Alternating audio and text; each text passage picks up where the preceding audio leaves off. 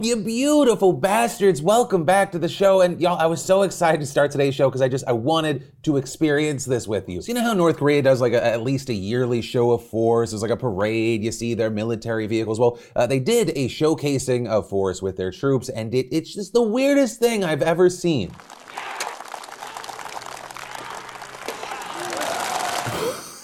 what, what is that? But it just gets weirder.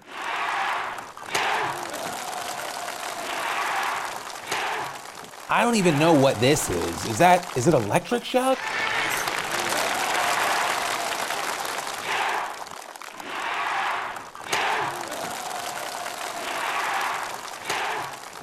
And there's more, but it's all like this weird mixture of a circus act and a, and a, state karate tournament. And I'm just left wondering, who is this meant to intimidate? Like, what country are you going to fight whose main weaponry are two by fours and sledgehammers? Are you gonna choreograph fight us to death? I'll take a calm, good old boy with a sniper rifle over whatever the fuck that insanity was any day of the week. Then, sort of sticking with this theme of weird and what the fuck, though in a different and more local way, we should talk about Shannon Brugha, also known as Shannon O'Connor, a woman I imagine likes to think of herself as a cool mom. I'm not like other moms, I'm cool.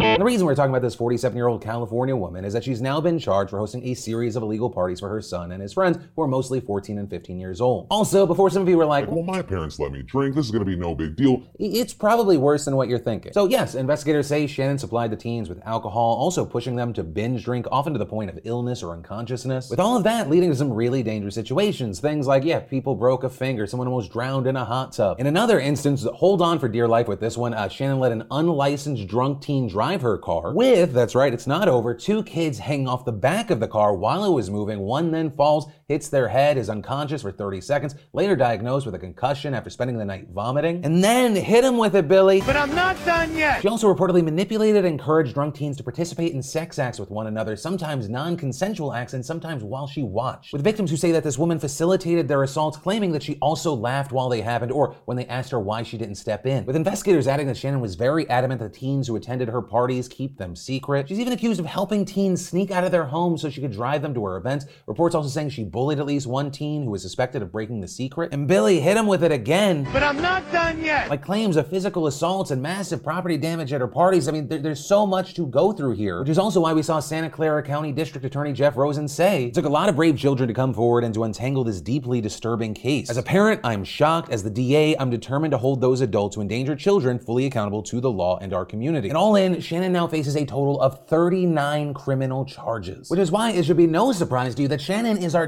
douchebag of the day. Which y'all, I, have been doing this for a minute, but it feels like a lot of the news just keeps getting worse to the point that douchebag of the day isn't even an appropriate title. Like this is a monster person. Like the line of negligent mom to monster mom was crossed very early in this story. But uh, I'm gonna leave it there. I feel like if I keep talking on this, I'm just gonna say something that's gonna get me in trouble. And so actually, I'll pass the question off to you. What are your thoughts regarding this story? Then, in former NFL star Brett Favre's scandal news at this time doesn't involve him sending unsolicited dick pics to female journalists, it appears that the law is knock knock knocking on Brett Favre's door. And this because according to the Mississippi Free Press, Brett received $1.1 million in funds from two nonprofits whose founder has since been indicted on state and federal charges for their alleged role in the largest embezzlement scheme in state history. With Mississippi State Auditor Shad White saying that Favre now must return $828,000 that he received from welfare funds that should have gone to needy families. And as far as the specifics of Favre's involvement, you have White saying that he accepted the money for speaking engagements that he never actually attended for Families First for Mississippi, which was one of the nonprofits involved in the allegations. Now, with this, Favre has said that he didn't know that the funds were illegal when he accepted them, and in fact, in May of 2020, the auditor said that Favre did return a portion of the funds, but as it stands now, Brett and the other people here need to pay the money back in 30 days or they're going to face a civil lawsuit. But from that, I want to take a second to thank our sponsor, Noom. You know, using Noom has been helping me develop healthier habits and holding myself accountable for those choices. Throughout these months that I've been using it, I'm not as sluggish or unmotivated as before when I wasn't making the best decisions of what or how much I was consuming and or exercising. Because Noom's a new and different way to get healthy and achieve your goals using proven cognitive behavioral therapy tools and practices. And I'm realizing the more that I get into this, the more energy I have with tons of articles and real life coaches to support you. It's basically empowering you to strive for progress, not perfection. A reminder that trying to be perfect can actually prevent you from your progress. Basically, it's the pep talks, motivation, support, and reminders needed when life gets away from you. But main thing, start to think about what health goals you'd like to achieve, whatever those may be for you, and then head on over to noom.com slash Phil. Take Noom's 30 second quiz for free to create a truly custom program for you. And just remember, noom.com slash Phil. Then, in interesting entertainment news, it starts with the gift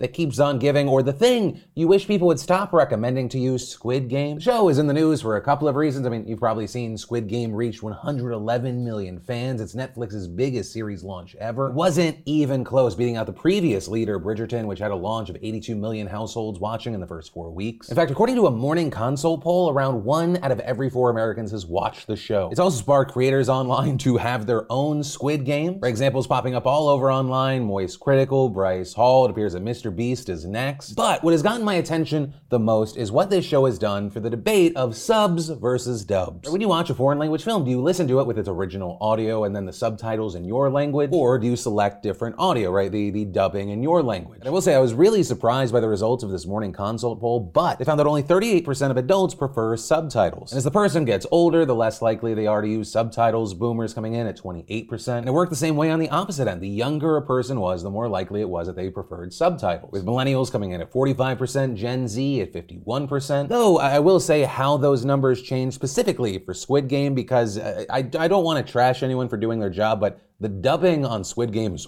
horrible. Like it genuinely sounds like someone's trying to parody how bad dubbing can be, but it, it's people actually trying. Well, of course, I'd love to know your opinion in those comments down below. I kind of couldn't wait, and this morning I launched a poll for y'all. What we found there is that when it comes to beautiful bastards, 81% of you prefer subtitles. Some noting that the original language really carries a lot of energy and tone that totally gets lost in translation. Though we also saw people on the other side saying, you know, I'm not an exceptionally fast reader. Some saying they're visually impaired, so they go dubbed. Also, I think there's an easy argument to be made that it depends on if something uh, actually features people or if it's like a cartoon or an anime. Yeah, if you haven't already, let me know where you stand on this and why. Then, in very interesting social media news, we had Facebook today changing who you can attack on their platform. With Facebook's global safety chief saying that activists and journalists will now be considered involuntary public figures. And so that, at least in theory, means that they should get increased protections against harassment and bullying. And that's because Facebook says that they treat private individuals and public figures differently. For example, as Reuters notes, users are generally allowed to call for the death of a celebrity in discussions on the platform as long as they do not tag or directly mention the celebrity. But they say they will not allow calls for the death of a private individual or now a journalist. But also, as far as the celebrities, according to Reuters, Facebook's global head of safety said that they will be expanding the types of attacks that they will not allow on public figures on their sites. But it's kind of weird because you think like the line would be, okay, you can't call for the death of a public figure. But what the report goes on to list is that they will no longer allow severe and unwanted sexualizing content, derogatory sexualized photoshopped images or drawings, or a direct negative attacks on a person's appearance. But nowhere is there a mention of murder. Like whether you agree that Facebook should be limiting stuff or not, like that, that almost feels like a separate conversation then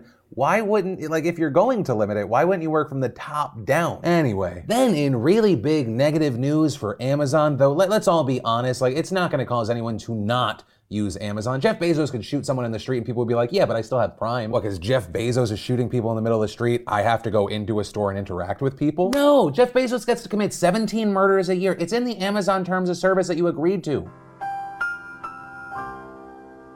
Yeah, the news is that this morning, Reuters released a massive report accusing Amazon India of a number of things, with them claiming to have reviewed thousands of pages of internal Amazon documents before making the report, which, I mean, some of those documents include strategies that Amazon has long denied using during antitrust hearings both in the US and India. And the two big takeaways we'll talk about is that they engaged in search seeding, which is when it puts Amazon produced products like Amazon Basics in the first two or three search options. And the second being Amazon identifying and producing what they refer to as reference or benchmark products, which is just copying items that are popular popular among customers. However, it looks like they did far more than just copy how products look and function. Amazon brands have access to tens of thousands of customer reviews on competitors' products and then design theirs to deal with the issues. Both of those things are especially egregious in India, which requires foreign owned market sites like Amazon to be neutral marketplaces and not promote their own products. It's also why Amazon India is currently undergoing an antitrust investigation, with this report obviously not going to help them. Though, to share the other side, Amazon has denied these claims, saying in a statement that they were factually incorrect and unsubstantiated. Yeah, ultimately, I mean, we're gonna have to see what happens. I mean, also, this story probably sounds familiar, and that's because Amazon's been accused of similar practices in multiple nations. At the time of those, you had then CEO Jeff Bezos denying that the company engaged in such practices, coming up with a story that any such actions were done by rogue employees. However, the Reuters report states that at least two high level executives knew of and signed off on Amazon India's plans. And as far as if Jeff Bezos will say anything here, Probably not. I, I, think he's trying to distance himself from that. I mean, today he was busy uh, shooting William Shatner into space. Also, just so we're clear, uh, Shatner then also returned back to Earth. But that is where I'll end the story since Jeff Bezos still has three murders left for 2021. Thanks for watching, and I'll see you tomorrow.